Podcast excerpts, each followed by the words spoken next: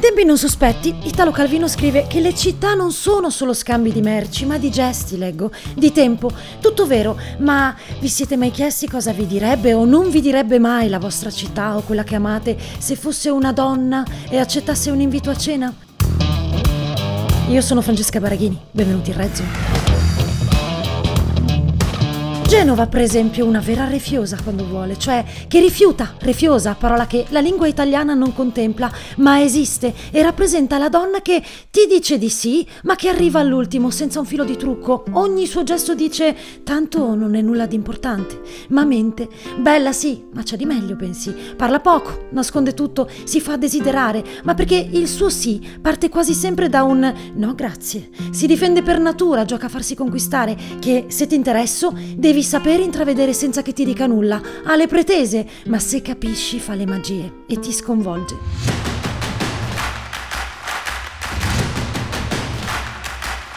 Tutto il contrario di Milano, che viene a cena e si fa carina, carinissima, ci tiene e non si tiene niente. Non glielo dici, ma hai capito che si è fatta bella per te. Dici, sei bellissima stasera. Ci sperava, ma se anche non l'avessi detto sarebbe stata felice. Ripensa al trucco perfetto, imparato dalle maestre migliori. Indossa l'abito perfetto. Ha affascino, su questo non ha alcun tipo di insicurezze.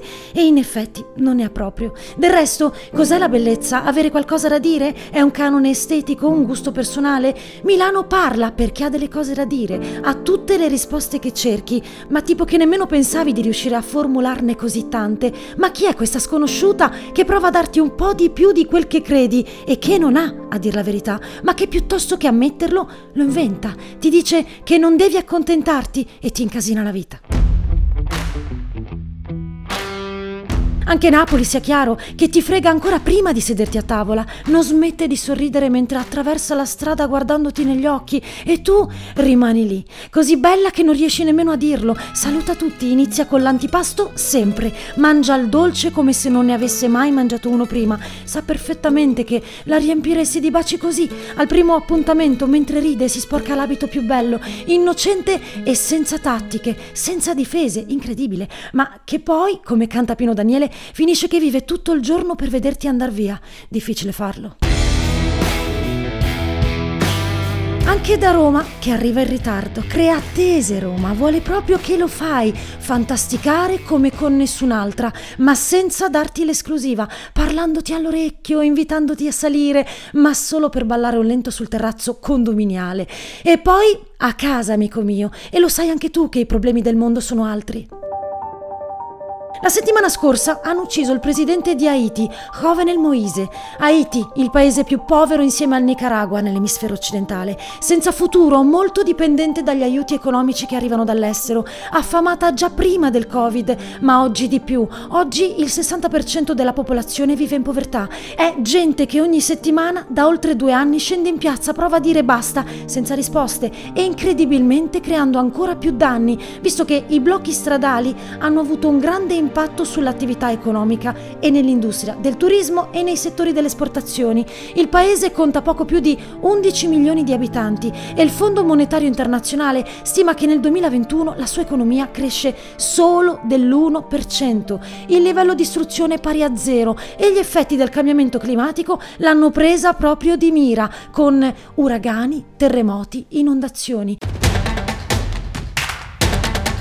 Ora dovremo metterci qui a cercare di capire quali conseguenze ha Haiti in tutto il resto del mondo, anche per noi.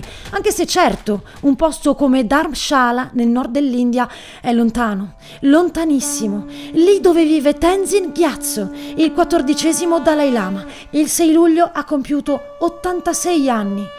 E il popolo tibetano l'ha festeggiato, sì, ma di nascosto, visto che è vietato.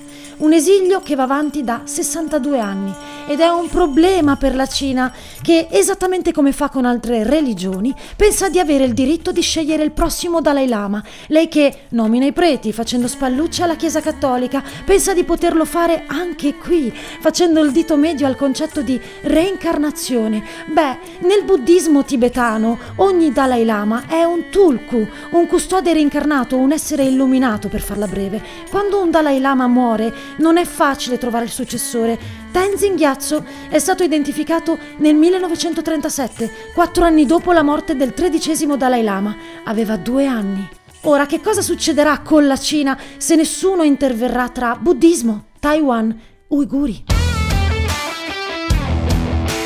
Ci piace per davvero il mondo che iniziamo a riconoscere e che ci fa prendere taxi volanti, quello in cui le zanzare sono modificate geneticamente così come gli alberi al servizio dell'uomo e dei suoi consumi, che sono sempre di più e sempre più inquinanti, non a disposizione di tutti tra batterie per auto elettriche e intelligenza artificiale, ma sicuramente per chi nasce nella parte giusta del mondo, quella che potrà spendere i suoi soldi per viaggi spaziali, start-up per coltivare carne e anche preti robot mondo che cambia, lasciandoci qui con la sensazione che, bah, cosa succederà? Esiste qualcosa di eterno a ricordarci chi eravamo?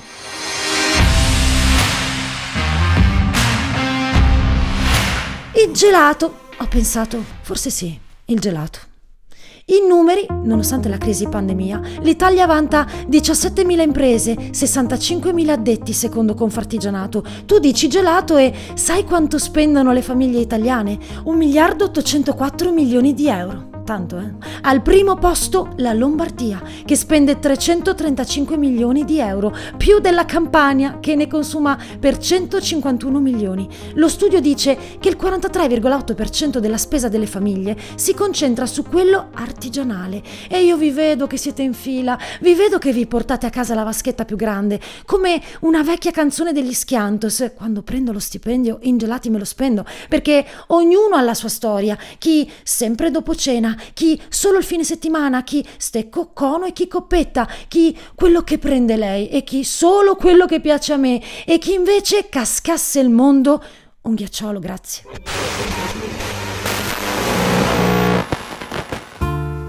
Il concetto di gelateria, nella mia infanzia vissuta negli anni 70, doveva ancora formarsi compiutamente. Il gelato nel quartiere ce lo portavano degli ambulanti, tra cui un tizio simpatico che guidava il furgoncino appositamente attrezzato. La naturale evoluzione del carretto che passava e quell'uomo gridava, appunto, gelati. In famiglia però i soldi finivano ben prima del 21 del mese e l'unico privilegio borghese che c'era concesso era il ghiacciolo, identificato da tutti nella marca della fabbrica locale. Beef. Il beef costava 50 lire, ma per noi ragazzini il vero oggetto del desiderio era la Coppa Rica, una specie di miraggio d'aceto medio con dentro le amarene allo sciroppo e che costava 10 volte il ghiacciolo al limone proletario del nostro scontento. Una volta, in preda ad un impeto ancora non del tutto cosciente di lotta di classe, cercai di rubarla questa Coppa Rica, benestante fin dal nome e irraggiungibile quanto la Champions per la Juve. Con profonda delusione non riuscii a rintracciarla in fondo al congelatore del malfamato bar di periferia vicino a casa congelatore che stava tra l'altro per ingoiarmi in quel goffo tentativo di socializzazione delle perdite. Con nonchalance chiese la barista come mai non avesse la coppa rica nel frigo, visto che campeggiava orgogliosa e coloratissima assieme al biscotto camillino nelle foto del cartello dei prezzi. La risposta fu una sintetica lezione di economia sociale. Non la tengo bambino perché non la compra nessuno, costa troppo e qui ci sono solo famiglie operaie. La coppa rica l'ho poi mangiata davvero, nell'adolescenza inquieta dei primi anni Ottanta. Le cose erano già cambiate e al terzo cucchiaino finì inevitabilmente nella spazzatura. Grazie a Max Collini, che è stato indie prima di me e che penseremo tutta l'estate a mangiare ghiaccioli pre-palco. Io, cioccolato e Cicale, buona estate. Ci vediamo in Red Zone a settembre. Red Zone è una produzione Dopcast